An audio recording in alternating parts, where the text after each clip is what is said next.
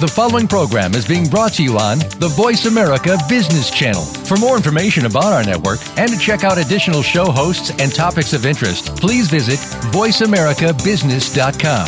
The Voice America Talk Radio Network is the worldwide leader in live Internet talk radio. Visit VoiceAmerica.com.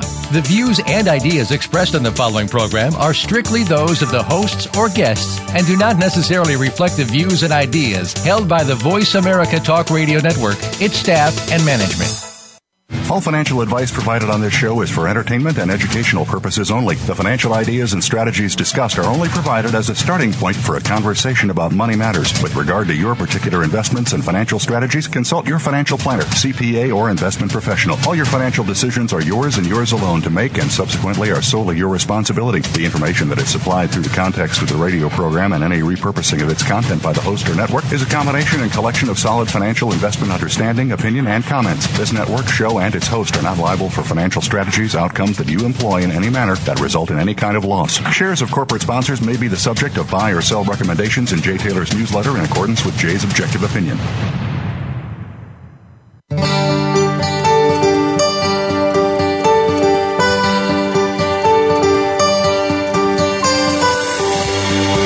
Welcome to Turning Hard Times into Good Times with your host, Jay Taylor. This hour will help investors fix issues and achieve personal gain. Now, here's your host, Jay Taylor. Welcome to Turning Hard Times into Good Times. I am your host, Jay Taylor, and I'm speaking to you on uh, December the 6th, 2016. I uh, am also the author of a newsletter, Jay Taylor's Gold, Energy, and Tech Stocks, and uh, my company, Taylor 100 Money Advisors, is in partnership with Chen Lin, who publishes What is Chen Buying, What is Chen Selling. You can subscribe to either of those newsletters by going to miningstocks.com or calling our office in New York at 718 457 1426. 718 457 1426. I want to thank each of you for listening to this show, making it one of the more popular shows on the Voice America Business Channel. Also, uh, feel free to send along your questions, comments, criticisms, and praises to questionsfortaylor at gmail.com. Um, I do want to thank our sponsors for making this show economically viable. Our today's uh, show is sponsored by Novo Resources, Klondike Gold, Auryn Resources, and Arianne Phosphate.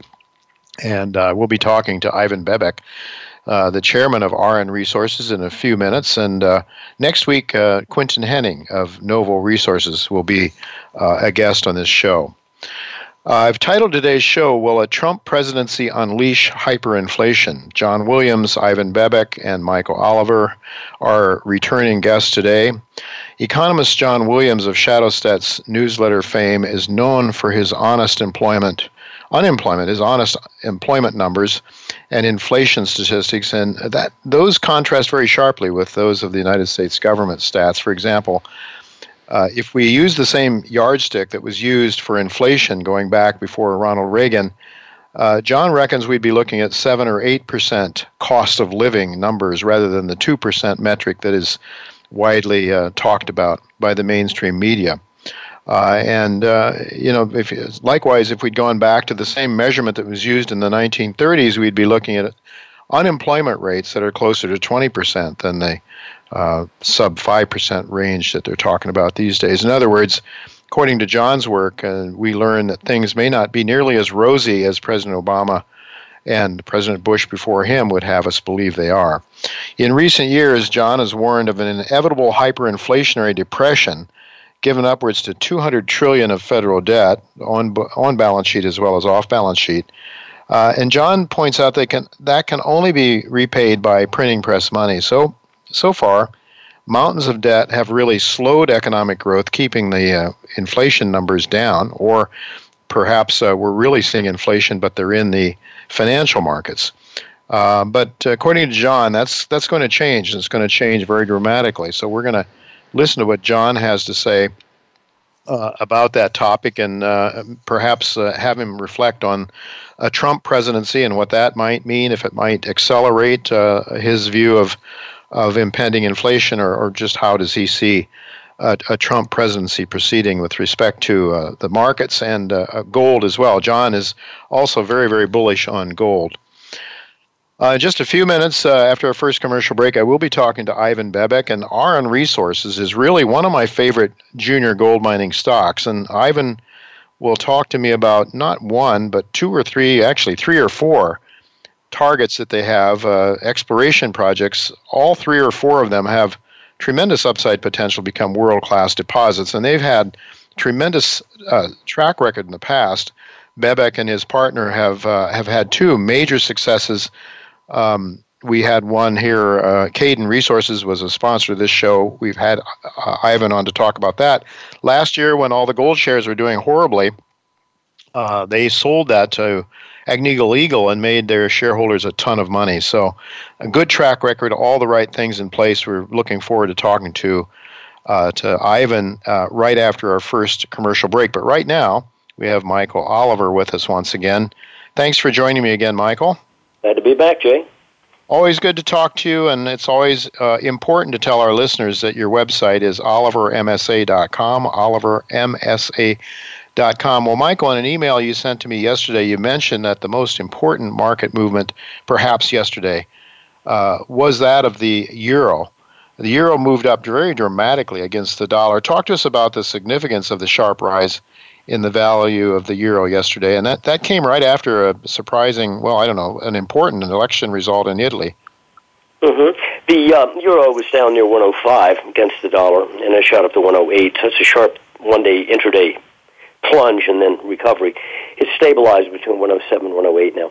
The um, the big issue on the euro and the dollar index, which is a basket of trade-weighted currencies. Um, is that the euro is 57% of the dollar index. So it's like, you know, the Dow Jones with one stock that's 57% of it. So the dollar index really is a, a mirror of the euro. Okay, sure. given that. They have been the dullest, most sedate markets this past year, and they've been the dullest, most sedate in their history. Hmm. You, you get a 20, 30 year chart of the dollar index, or, or you go back to the euro, and find me periods of time where you have 12, 13, 15 months of absolute sleepwalking and that's what you've had. You've had such narrow ranges. So while the world has been shaken up to some extent, especially the debt markets recently, uh, the gold market this year, uh, the rise in, in oil, we've had volatility elsewhere, but not in this key, huge asset category. Uh, you know, forget about minor currencies. The two biggest currencies in the world are dull. They will not stay that way. Uh, our work suggests that if the dollar index, which recently poked its little nose out above 100, uh, which it had hit last year and again this year. It went up to 102. We had anticipated that it might probe above the high. Why? Because uh, chartists like to do that. You know, they see it's like a target. You want to throw a brick through it, see what happens. So they went up to 102, and eh, nothing happened. It backed off to about 100 again. Our work suggests that if the dollar index, which is now barely above 100, which is where it was almost two years ago, drops back to 98 to 98 and a half anytime next year, it's over. You're breaking an 11 year momentum uptrend line on annual momentum. Euro, the reverse of that. Mm. If next year, which is how many trading days away, um, you trade the, the nearby euro futures up over up to 108, which is like yesterday's high. Mm-hmm. Um, I break the annual momentum out to the upside. So what I'm arguing is that this asset category, which is so pivotal to a lot of other markets, the impact, uh, they were going to come alive next year. And I strongly suspect that what it's going to be is dollar down, euro up, and the dollar down is going to help further encourage the rally that's already underway in commodities, which is a mixed rally at the present time. This year it was gold, oil, copper to some extent, sugar, uh, and silver. Next year it's going to be the food commodities particularly will, will take the stage. I especially stress the grains. So the Bloomberg Commodity Index, which is a good balanced metric to look at the commodity markets, uh, is already in a bull trend in our opinion. Uh, it emerged in October's close. It was 84 and a half. It's now up around 88. Uh, we think it could surge well over 100 rapidly, 110 area, just as a first surge. That's a big percent move. And we think next year the large contributor to that will be grains. Well, if this forex situation does increase in volatility and change the trend, which mm-hmm. we think will happen, dollar down, euro up. Uh, that should have an impact that's like wind at the back of the commodity upturn. Mm-hmm. So that's what well, we're watching right now. Is more than what's gold doing. I'm watching that euro because if that euro is hanging around yesterday's high anytime next year, it's out of here. Oh, anytime next year. Yeah, so, I mean, well, the, the 15, probability at some point that you would get a reading of 98 to 98 and a half on the index on the dollar on the dollar on the index, dollar yeah. the dollar on the index would I mean it seems highly likely that you will right It's a two At some percent point. sneeze. Huh? A two percent a two percent dip and it breaks it. And this is a, a you don't see it on a price chart. You have to go to annual momentum, which is we, we, we focus on right uh, momentum trends as opposed to price. Uh, if you look at price, 98 doesn't mean a thing. It didn't break anything. We've been down in the 93s this year. But when you look at an annual momentum oscillator, if you drop down to that level next year, I'm going to blow a trend line that's got like five points on it that goes back to 2005. So it's a huge momentum uptrend structure that will go negative if the dollar index sneezes next year wow below two two percent below where it is right now. So that's how potent those those the forex markets are in terms of one coming back to life and two putting wind in the sails of commodities. all right let's uh, let's suppose that happens um, what what do you see as sort of a likely downside for the dollar on the index That's a good question. I, I can't give you a good answer right now on that, but but Okay. large. I, I, I have not done the, the homework that the necessary Okay, to answer well, that we'll, uh, question. we'll we'll save that question It- for another time. Then quickly, with Yeah. a couple of minutes left yet, uh, actually one minute. Uh, what about gold right now? Then uh, I guess it's I the mirror image to to a certain extent of the right in dollar index. Yeah, I think gold is trying to put in a bottom here. The gold miners, which is our stress point, we like Mm-hmm. them the best. We said that last year. We said that in February when they broke out. In fact, the gold miners have not even pulled back to where our buy signal was. Uh, GDX index, for example, GDX ETF Uh-huh. is at 21 and a half area. Uh, we had a buy at 15 and a half to 16. Now, gold has come all the way back down almost to our February buy levels, which is in the 1160 to 1140 zone.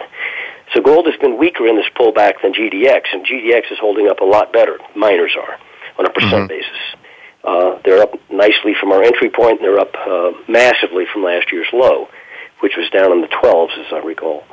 Uh, so I I think that if, especially if the foreign exchange situation shifts in January, with the numbers I I threw out there, that's likely to uh, put also uh, some life back in the gold market. Right. Well, I would like to just mention that, uh, Michael, you're you're looking at all of these different markets, and you sort of look at, you know, understanding the interrelationship of these various markets. I mean, you've been talking about the likelihood. I mean, you you look at the markets at each of these markets separately. So, for example, you've started your momentum work started suggesting that equities and bonds were getting long in the tooth and we were getting very close to structurally to a breakdown in those markets. We haven't seen it yet in the S&P. We certainly seems as though we've seen it in the T in the uh, um, the T-bond. Uh, and now we've started to see it in gold and some of the commodities to a certain extent. So I guess you you look at these markets individually, but you also looked at them sort of uh, from a bigger picture collectively, how they fit together, right? I, I think it's essential you do that, you know, and that's Yeah. that's why I think this forex situation is a neat mystery because it's been so sedate, it's so quiet, it's like a time bomb. And uh, when you go back in, in history, and I've done this before in a lot of reports on the dollar. In fact, we were bullish on the dollar when it was in the 70s. Back in 2011, it was trading in the, the dollar index was in the 70s, and our target, frankly, was 100. Uh, and it was in a period then of extremely sedate action, off the chart sedate and we knew it wouldn't last. And sure enough, it didn't, and it also translated not into downside volatility, but upside in price. Uh, this time, I think it's the opposite. We have sedateness in the dollar at high levels, sedateness in euro at very low levels, and we think that will reverse. We'll get both volatility in both and trend change, Yeah. and that should Well, impact all the other asset categories. Uh, it's it's fascinating stuff, Michael, and uh, also I can't I can't emphasize enough how accurate your momentum work has been relative to price uh, to price work that many analysts do. So uh, I want to thank you very much for coming on the show again, folks. It's OliverMSA.com, OliverMSA.com. Thanks so much for being with us, Michael, and I, hopefully we can do it again next week. Thank you, Jay. All righty, folks. Well, we do have to go to commercial break, but don't go away. Ivan Bebek will be with us now. Auryn Resources, which uh, he is the chairman of, is a company that has three or four major, I mean, I'm talking about world class exploration targets, gold exploration targets. It's one of my top picks. It's one of the companies that I'm most excited about, so I hope you'll stick around and listen to what Ivan Bebek has to say. Don't go away. We'll be right back.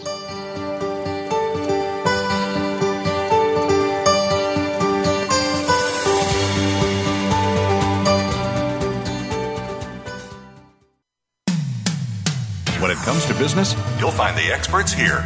Voice America Business Network. Auryn Resources is a Canadian based gold exploration company focused on the company's flagship Committee Bay project, located in northern Canada, one of the best mining jurisdictions in the world. The company's current resource outlined by drilling thus far stands at 1.1 million ounces of gold at over 8 grams per ton. Auryn is operated by the same team that founded Asanko Gold, which is constructing a major gold mine in West Africa, and Cayden Resources, which was recently purchased in November for over $200 million. Novo Resources focuses on the exploration and development of gold projects. Its flagship asset is the Beaton's Creek Gold Project in Western Australia, where it is currently processing a 30,000 ton bulk sample. Novo also controls 100% interest in the Blue Spec Gold Antimony Project, where it is conducting a 10,000 meter drill program. The company has over 7 million in cash and enjoys strong shareholder support from the likes of Eric Sprott and Newmont Mining. It trades in Canada and the U.S. under the symbols NVO and NSRPF, respectively. When it comes to business, you'll find the experts here. Voice America Business Network.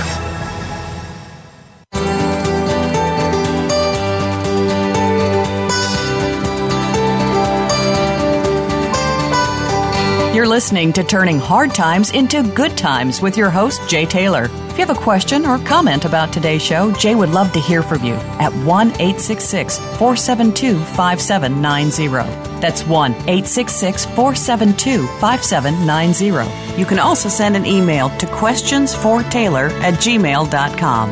That's questions, the number 4, Taylor at gmail.com. Now, back to our program. Welcome back to Turning Hard Times into Good Times. I'm your host, Jay Taylor, and I'm really pleased to have with me once again Ivan Bebek. You know, if you're going to be investing in any company, it's always good to look at the management, but it's always good to look and see what their track record is. And uh, Ivan Bebek, along with his uh, his partner Sean Wallace, have had a remarkable uh, amount of success for their in their young lives. They're still relatively young men yet. They've had a couple of big successes. We had Cayden Resources on this show before, which Ivan uh, and Sean headed up, and they were a, it was a home run in a very bad market. Um, and now they're back to do it again. Both of these gentlemen with their team, and they have assembled a lot of very talented people around them. Uh, given you know success breeds success, and so Ivan Bebek and Sean Wallace and his uh, his team have really uh, have really grown very remarkably uh, over the last few years. Uh, Auryn trades uh, in Toronto. You can buy it under the symbol AUG, and you can buy it in the U.S as I have under the symbol GGTCF, uh, trading at around US $2 and uh, with, um, uh, I guess, uh, giving it a market cap of around 73 million in US money, something like that, probably 100 million or, or so in Canadian dollars. Thank you for joining me again, Ivan. Thank you very much. It's a pleasure to be back. Always good to have you. You just keep building up your management team, and I noticed that you just announced a, a, a new person joining your board, uh, Michael Kosowan. Uh, can you tell us a little bit about Michael?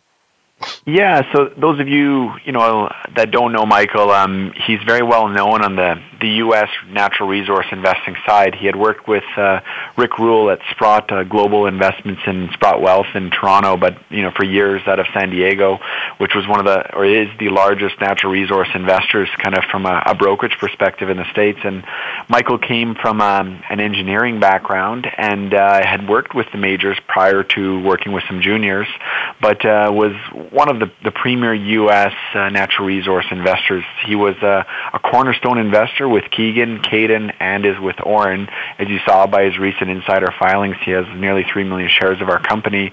Um, mm-hmm. He's someone that we've worked with for about uh, 13 years. Him and I kind of we found each other earlier in our careers and we both drank the, the same Kool-Aid or the same formula of understanding the business and, and what should make mining companies or exploration companies do well.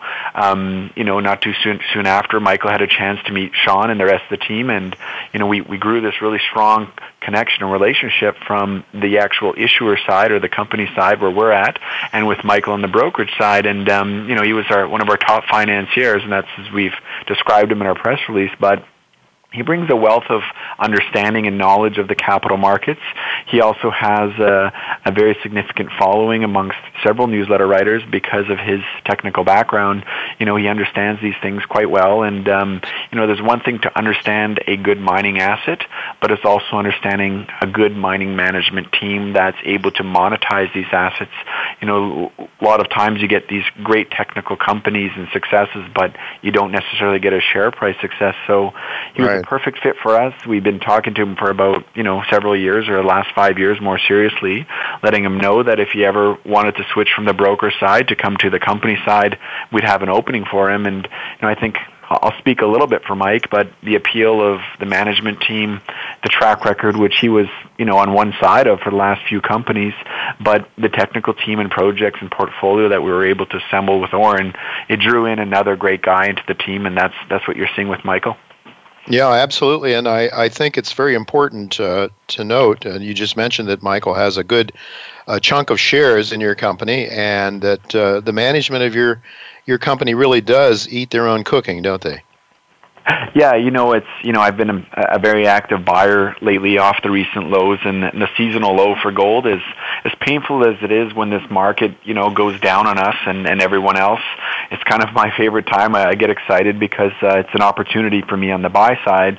Not to say that I don't buy us on good days when good developments happen, but um, we went on sale, and you know that that's all spirited because I probably know the most of anyone in our entire company in terms of the assets as well as um, you know know, I follow it closely from uh, from not just a project perspective, but from the, the financial perspective and what these things could mean going forward.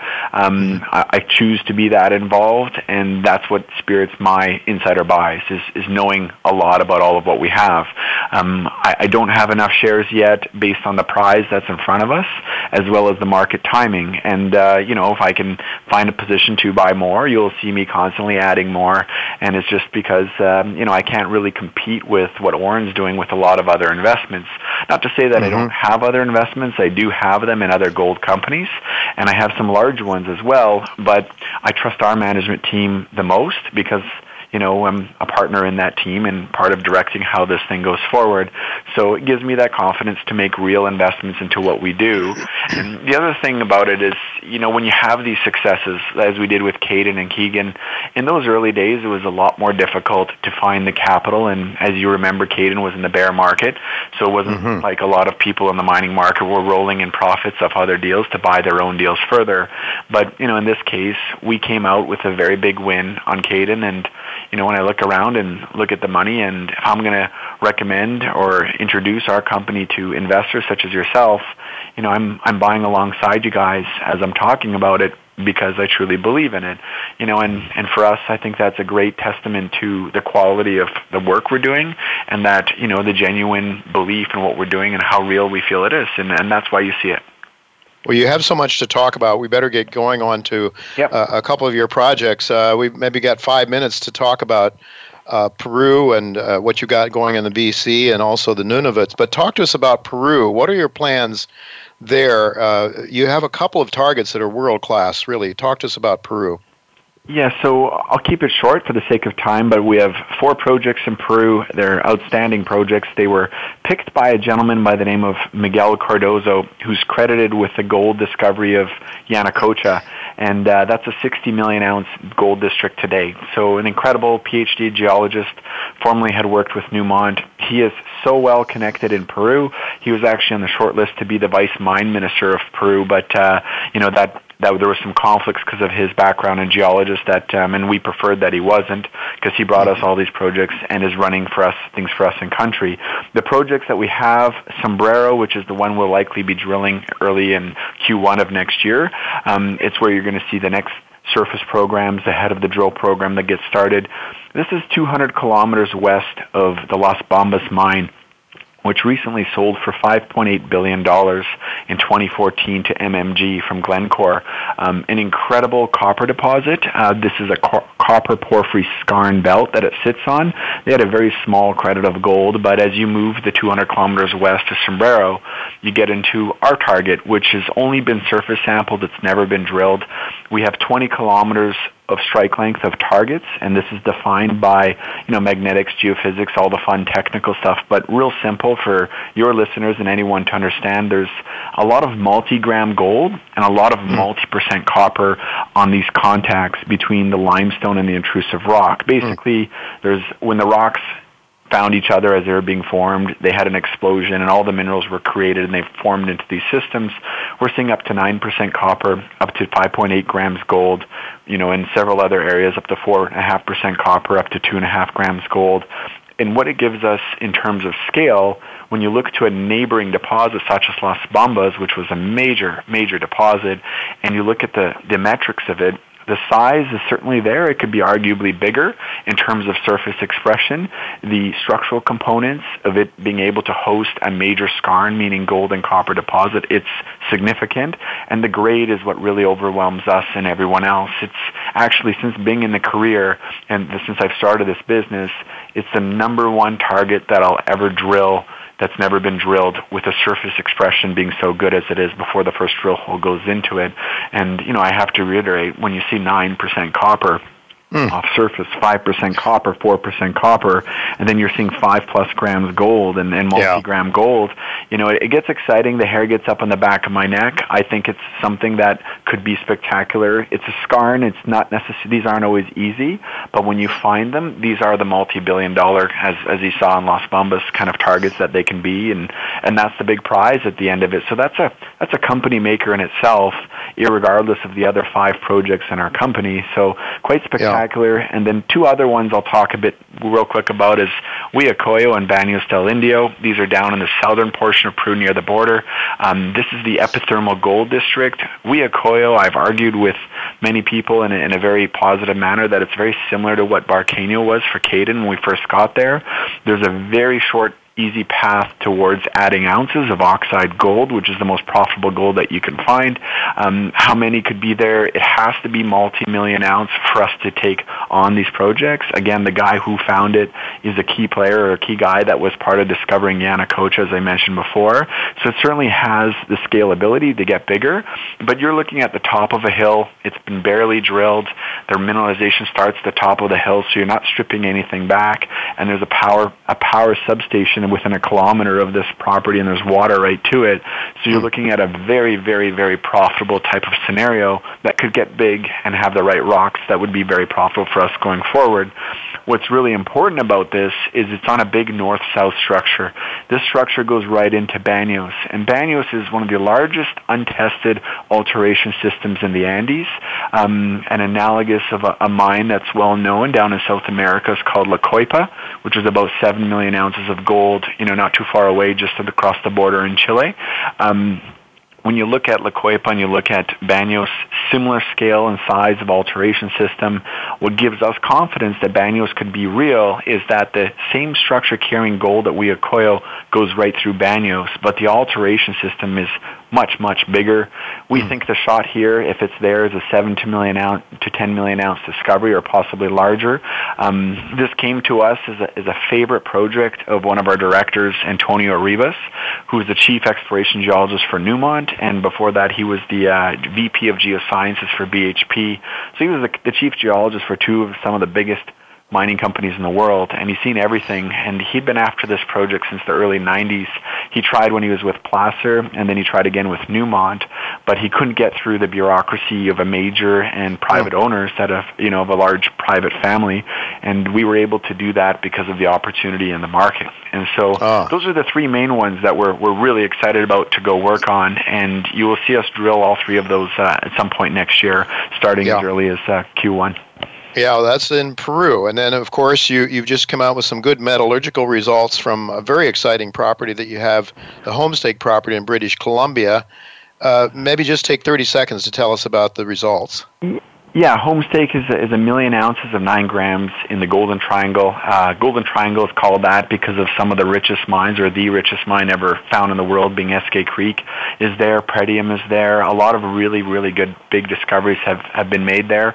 Um, we think that that million ounce of nine grams gets a lot bigger, but the biggest question we had on this asset was the metallurgy. How profitable is the rock per ton? What would be the value? And if you do the calculations off what we saw, you're looking at rock that's worth around $12,000 per ton at today's metal prices. And um, you're not going to be milling on site. Here you would sell a concentrate. And uh, just speculating, the cost of moving that each ton of rock being a few hundred dollars a ton, that's that's a fragment of the value that I just mentioned, being north of $12,000 a ton. And so when you look at a million ounces of 9 grams gold equivalent, you look at producing a concentrate and selling a concentrate, you're looking at a 6 kilometer road to a deep sea port, so you can send it basically anywhere. You're looking at a, a very, very rich deposit with very, very good economics based on the extractability of, of the metal out of the rock. Um, what where we lose sleep at night on on Homestake is the fact that it can get much bigger. Um, there was mm-hmm. some drilling done before us, and it's a real simple system. You know, to us, low to intermediate sulfidation is the technical classification. Means there's a zonation factor. Top layer of the system is is predominantly silver, and then you get into a, a big gold layer, and then you at depth you would get into gold and copper. And so what these guys did before us, you know, not too different from Committee Bay, they got on to discovery. They drilled 73 meters of 21 grams per ton gold, mm. which is mm. one of the best oh. holes I've ever seen. And they went in, they kept drilling in that one area. They didn't really look out too much beyond that. And why should they? They were hitting gold right around there. But we're big picture thinkers, and we looked along strike, and we see three kilometers long of a silver zone that's been discovered, but no one's drilled that second layer, the gold layer beneath it. So for us to double it, we think that's what we call brownfields exploration. That's the conservative look. And if you mm-hmm. did the economics and the numbers off of our metallurgy and the rocks that's there and the tonnage and the value of the tonnage of rock that's there right now, it's, it gets really big really fast. So it's a spectacular well, project for us.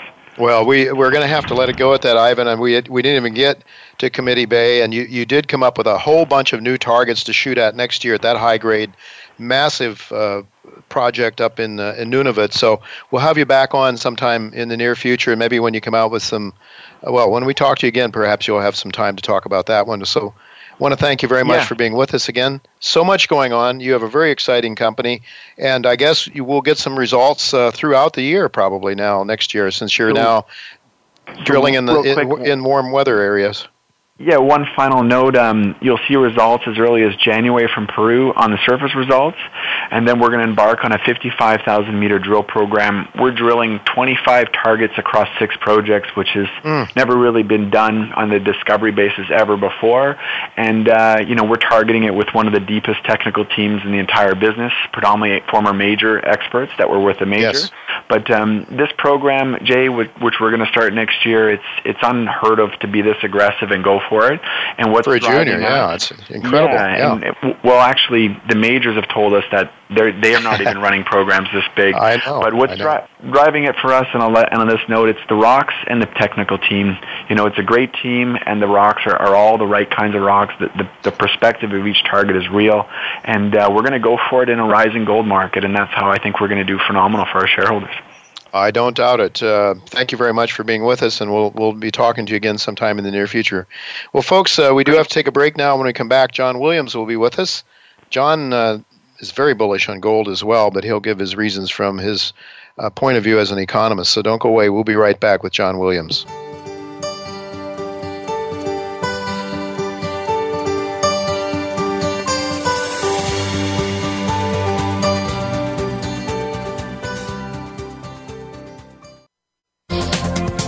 The business community's first choice in Internet Talk Radio, Voice America Business Network. Arianne Phosphate is the owner of the world's largest greenfield phosphate project. Unlike other fertilizer nutrients such as potash and nitrogen, phosphate is in deficit in most areas of the world, including right here in North America. It has no substitute and is necessary if we're to grow our crops. Unlike the Middle East and North Africa, which controls most of the world's phosphate, Arianne is situated in mining friendly Quebec and once in production will reduce North America's growing reliance on foreign supply with a market cap representing spending just 4% of its $2 billion NPV, Arianne may be the answer to growth in investors' portfolios while ensuring the safety of our food supply. Arianne, DAN on the TSXV and DRRSF in the U.S. The Voice America Live Events page is here now to showcase your corporate, individual, or organization's live event. Visit voiceamerica.com forward slash live events to see all of our past live events and find out more. Whether it's a multi day conference, special speaker, or single day event, we've got everything to make your event a success. We can do a few hours or a few days. For more information about taking your event to the next level, call Jeff Spinard at 480 294 6417 or email info at voiceamerica.com. Again, that's Jeff Spinard at 480 294 6417 or send us an email to info at voiceamerica.com. When it comes to business, you'll find the experts here. Voice America Business Network.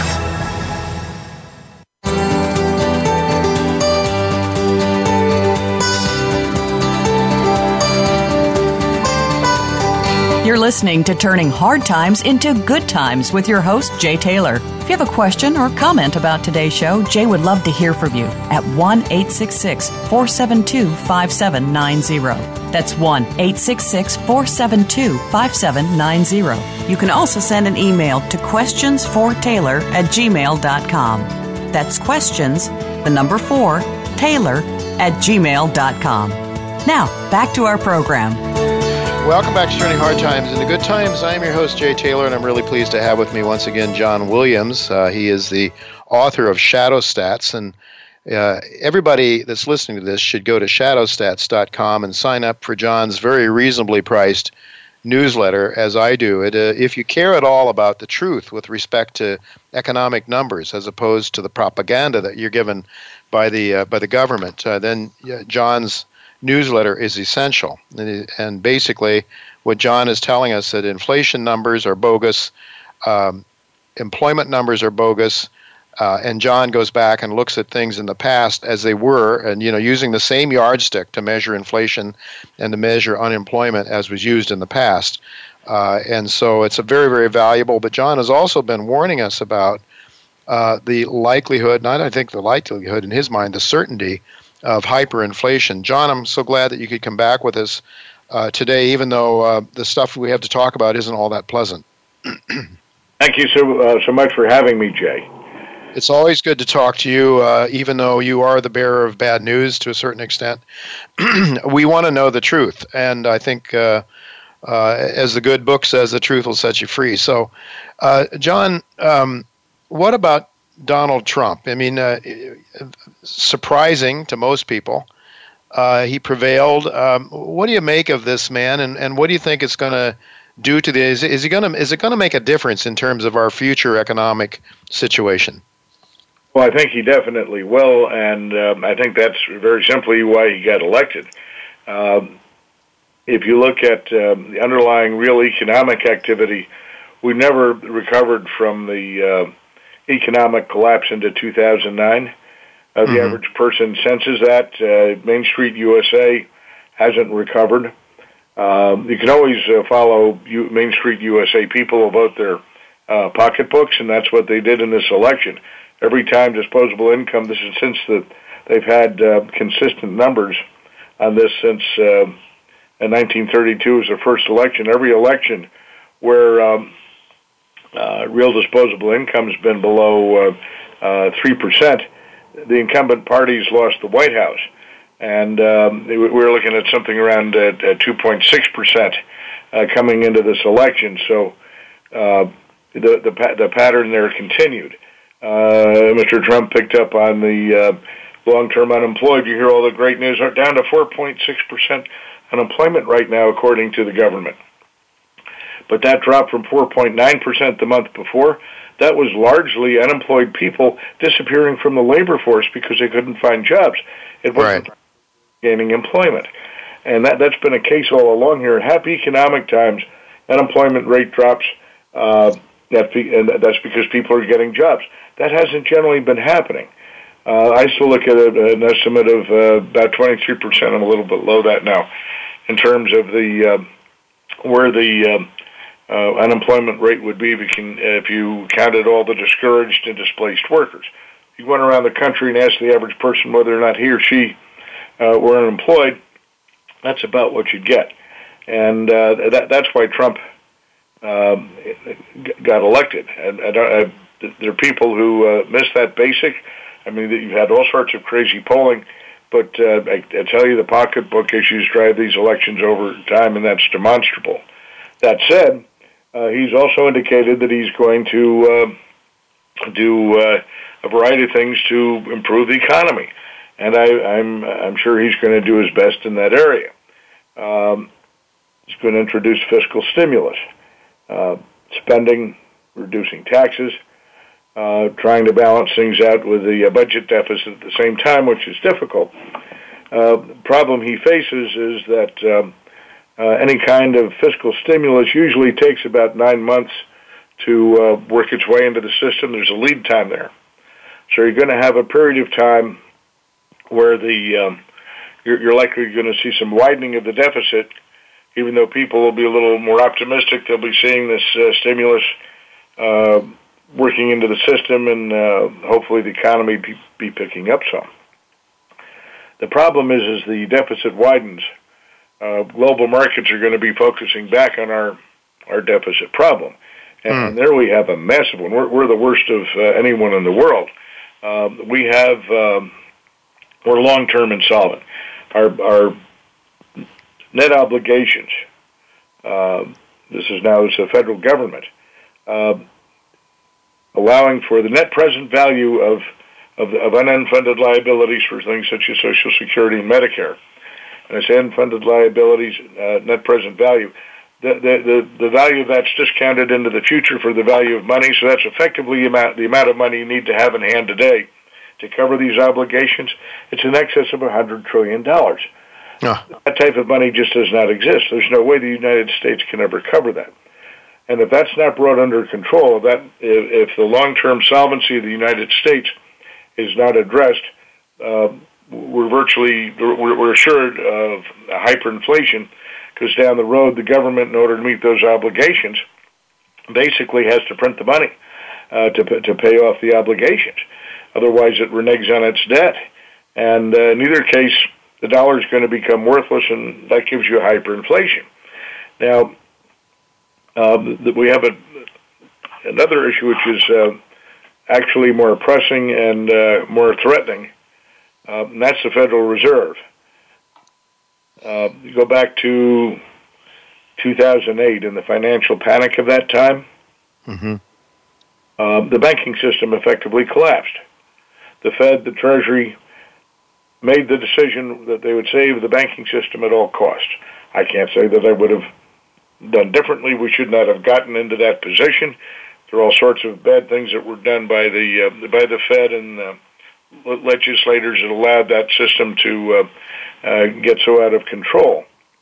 But what they did to resolve the uh, panic, to, uh, to, to effectively buy little time, was all stopgap. Uh, mm-hmm. They bailed out whatever they had to bail out. They created whatever cash they had to um, had, had to create. They guaranteed whatever accounts they had to guarantee. They bought companies like AIG um, uh, funded uh, General General Motors, uh, mm-hmm. Chrysler. Uh, what they did was extraordinary, and, and they bought some time. The problem is that in all those uh, stopgap measures, they did nothing to address the underlying problems that led to the panic. And, and there were three basic things there.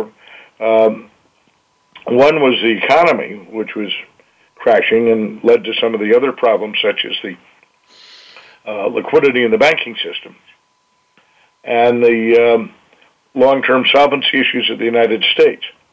That is the uh, that's where he had weakness in the dollar, and um, all the things that were done to buy time, bought time. The system's still not sol- solvent. Uh, what happened with the uh, economy? I mean, they could have uh, done quite a bit in the way of stimulus. They didn't. The Fed concentrated on saving the banking system. That's its primary function in life. It's not to, I mean, they have a mandate from Congress, yes, to keep the economy growing, to uh, contain inflation, but their primary function is to keep the banking system afloat. Sure. All sure. this quantitative easing that we saw uh, basically was aimed at, at, providing solvency to the banking system, to providing liquidity to, to the banking system. Um, the Fed knew there's very little that it could do to stimulate the economy, but it used the economy uh, or the, the, the, the talk of this quantitative, quantitative easing is stimulating the economy as political cover uh, for bailing out the banking system. It's that, simple. Now, uh, the system, the banking system is uh, it's, it's, in many ways better than it was, uh, but it's still not stable. You still have large banks at risk. It's still not lending uh, normally into the uh, um, the flow of commerce. If it were, the economy economy would be stronger. Mm-hmm. Mm-hmm. So, John, uh, so it seems to me what's happened is to a great extent they've redistributed wealth from the savers to the banking system essentially. I mean, if you if you push interest rates down and you don't give people anything on their savings, you are giving, you know, cost-free money to the banks essentially. Is that what happened? Yes, it was. And, and so, uh, not not and, only that, but the Fed bought off the books of the banks bad assets such as mortgage-backed securities. Yeah, it's all supposedly good, but they did that to give them liquidity so they they, they, they wouldn't fail. So here right. here's the problem. Uh, we now have a Fed that next week is uh, threatening to raise interest rates again. Maybe they will, maybe they won't. Um, they, they certainly have no credibility, and they, they, they talk about, oh, we're lacking credibility, we need to do this. If this is a little boy been uh, crying wolf, the uh, townspeople would have strung him up by that by this point in time. It's uh, it's it's it's nonsense because uh, they raise the rates they're still going to have to come back and, and uh, uh, provide new quantitative easing. Reason for that is the economy is not recovering. The, the, the, these uh, we, we've seen some very crazy numbers like uh, big gains in uh, retail sales and housing starts. Those numbers aren't going to hold. Um, they're, they're going to reverse out. The employment numbers are, are just miserable when you look at the underlying reality. And if you look at the headline number, the, the one that was uh, just recently reported, Again, the drop in the unemployment there is not due to people getting job jobs. It's because people are leaving the labor force. Well, who's con- concerned about that? Janet Yellen is. That's uh, the participation rate. It's a mm-hmm. measure of the uh, percent of the, the labor force, which is the total employed and unemployed, um, against the population. Um, that, that's at an historic low, effectively. And uh, it got worse in this last reporting. Yeah. The um, year-to-year change in and, and payroll employment is uh, basically the lowest it's been in a in, in, in a long time, and uh, that that those numbers are overstated by about 200,000 jobs a month. We're seeing negative growth in, in, in payrolls and underlying reality, uh, mm-hmm. which today had a trade deficit uh, widening, big one for for October, and that signals. Uh, uh, a widening of the trade deficit uh, for fourth quarter, which means the uh, fourth quarter GDP is going to be a lot worse than expected. Um, the uh, look at industrial production; it's still in in recession. Uh, the, the, the headline industrial production had one month of recovery. The official number that was in November of 2014 popped above the uh, pre-recession high. It's been heading down ever since. We're that industrial production showing a new recession. 15 months year-to-year contraction for a quarter straight of year-to-year contraction. That's never happened out of, outside of a recession, and that's that series going back going back to uh, uh, 1918. You look at the housing industry. Any number that you look at is minimally 20 to 50 percent below where it was at its pre-recession peak before the recession. Um, there's just no way that you look at all the underlying detail, and guess what?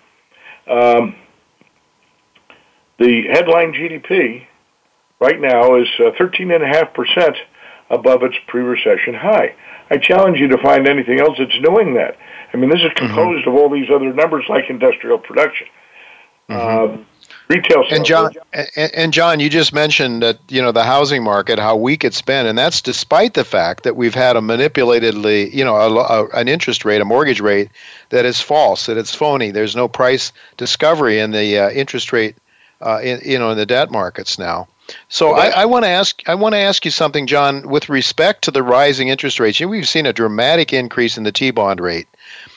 do you think that? I mean, it seems to me, and I'm I'm I'm of the opinion, and I would like to know what you think, that the markets, the bond vigilantes, are starting to waken, and they're starting to see the potential for what you've been talking about all along. That is this uh, this massive indebtedness and uh, that it's not so much the Fed that's raising rates as it is the market that's forcing the Fed uh, to recognize that reality. Any thoughts on that? Well, you're, you're, you're correct. It is the market that's uh, raising the rates, and they're seeing higher inflation. We're going to get uh, CPI next uh, uh, next week for the month of November. Uh, that's likely on a year-to-year basis going to be up around two percent, um, which is the highest level since um, oil prices collapsed in 2014. That's um, three percentage points on that, and you've got five percent uh, 30-year bond. Mm-hmm. That's I mean that would be the standard um, the the, sta- the standard formula. Yeah, what happens if we get a five percent uh, thirty-year bond, John? The markets now. Well, right now you've uh, the the question is going forward here. If you get the the funding again, we come back to the long-term solvency issues because here, here, here's where there are two two ways, and, and they're likely going to have they're going to have some kind of a uh, co-joining of the problems here that will give us the uh, a rapid upturn in inflation. Uh, one one is the Fed having to move back uh, into quantitative easing, mm. keep the, to to uh, uh, remove these uh, stresses from the banking system that increases the economy gets hit. Weak economy means more stress, financial stress on the banks. The Fed goes back in quantitative easing, and and and the Fed's backing away from that. Talk continuously talking about raising rates has been a prop under right. the dollar. As soon as it goes back to expanded quantitative easing, the dollar's going to take a hit. That's going to spike oil prices. That's going to spike inflation. Um, but you also have the circumstance now with the uh, new administration. They're going to put um, uh, uh, new sorts of uh, fiscal stimulus in place to, to, to boost the economy, and that, that's needed. You have to have a strong economy to have the system uh, survive. So that's a plus. Uh, again, the uh, initially you should have some uh, hit to the uh, budget deficit. Uh, it's going to take a year before things start to pick up from from the stimulus and mm-hmm. the long-term issues there in terms of the solvency. That's something that Mr. Trump has to address. He's got a creative team. He's beyond the uh, scope of what you've normally seen in uh, Washington thinking. Look at the last 10 years. Nobody could uh, come up with a, a balanced budget for uh, a year, let alone uh, uh, address $100, $100 trillion uh, long range um, uh, deficit in terms of present value. Uh, it, it, I, I don't see it happening. Uh, we've been living beyond our means for too long, and the systems, I believe, to uh, too, too corrupt. The political interests still are too strong that will um, prevent it from happening. But um, maybe something will happen if, if they can if they can present their stimulus package with a credible long range uh, solvency plan. Um, then you have some hope. I don't see the long range solvency plan uh, coming into place. And what happens if you don't have that? Look back at August of 2011 when uh, Standard and Poor's downgraded uh, um, downgraded the U.S. Treasuries. Right. Um, dollar panic. Then there's all sorts of interventions, machinations. Same things happening here. You're going to have a hit on the dollar from the Fed having to move back into uh, salvage, resalvage the banking system, and you're also going to have uh, the hit on the dollar as the global markets not only look at that, but also refocus very specifically on the um, long range sovereign solvency issues in the United States. And as that starts to pick up, tremendous amount of dollars outside our system that will be repatriated. Already we're having mm-hmm. China's not buying the bonds anymore, uh, and not not better. Uh, Japan, South Korea. Who's going to buy the bonds? Well, yeah. hey, you have the Fed. You go back to the quantitative easing. That was a funding the the Treasury at that time was also a problem. But what the Fed did in buying up the Treasuries um, from the banks, as these new Treasuries were issued by the by, by the Fed, they effectively um, the Fed monetized 74% of the new uh, Treasury issuance in that in that period of time. Now, those the Fed's still holding uh, two two point five trillion dollars uh, worth of those uh, Treasury bonds, and um, uh, guess what? They get paid interest on it by the uh, Treasury, but the the Fed refunds the Treasury to the uh, refunds refunds the interest rates uh, paid the, the interest payments to the Treasury. So it's, yeah. it's cost free for the federal government. All right, John, that's we're going to have to get into, and, and you're already beginning to see uh, the mechanism of near-term uh, debt monetization. We've already had yeah. some of it, although they skirted around the inflation issue. The inflation issue right, is not going to be John, dodged John, here because it, it, will be, it'll be directly tied to the way the rest of the world perceives the dollar. People dump the dollar. You'll see a panic oh. sell-off in the dollar. Um, okay. John, we're going to have to leave it go at that. You you said in your uh, recent writing, you said that 2017 uh, will be dollar doom. Uh, so you, I think you've just summed up the reasons. A lot of the reasons. Unfortunately, we're out of time. I'm, I'm gathering you're very bullish on gold if the dollar is going to take a hit in 2017. Well, absolutely. Do I have that right? Physical gold, holding physical. Yeah. That's what. That's what. And and I, I prefer sovereign coins because uh, it's they're they're liquid, they're portable and most people accept them without having to assay them. All right, John, we're going to have to leave it go at that. Unfortunately, we're out of time.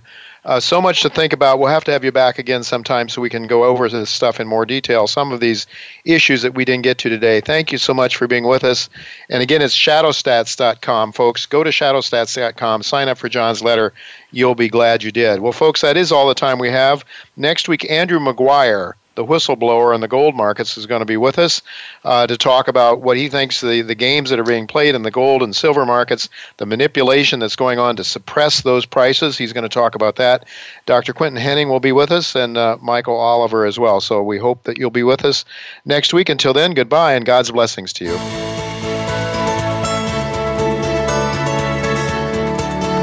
Thank you again for listening to Turning Hard Times into Good Times with Jay Taylor. Please join us again next Tuesday at noon Pacific Time, 3 p.m. Eastern Time on the Voice America Business Channel.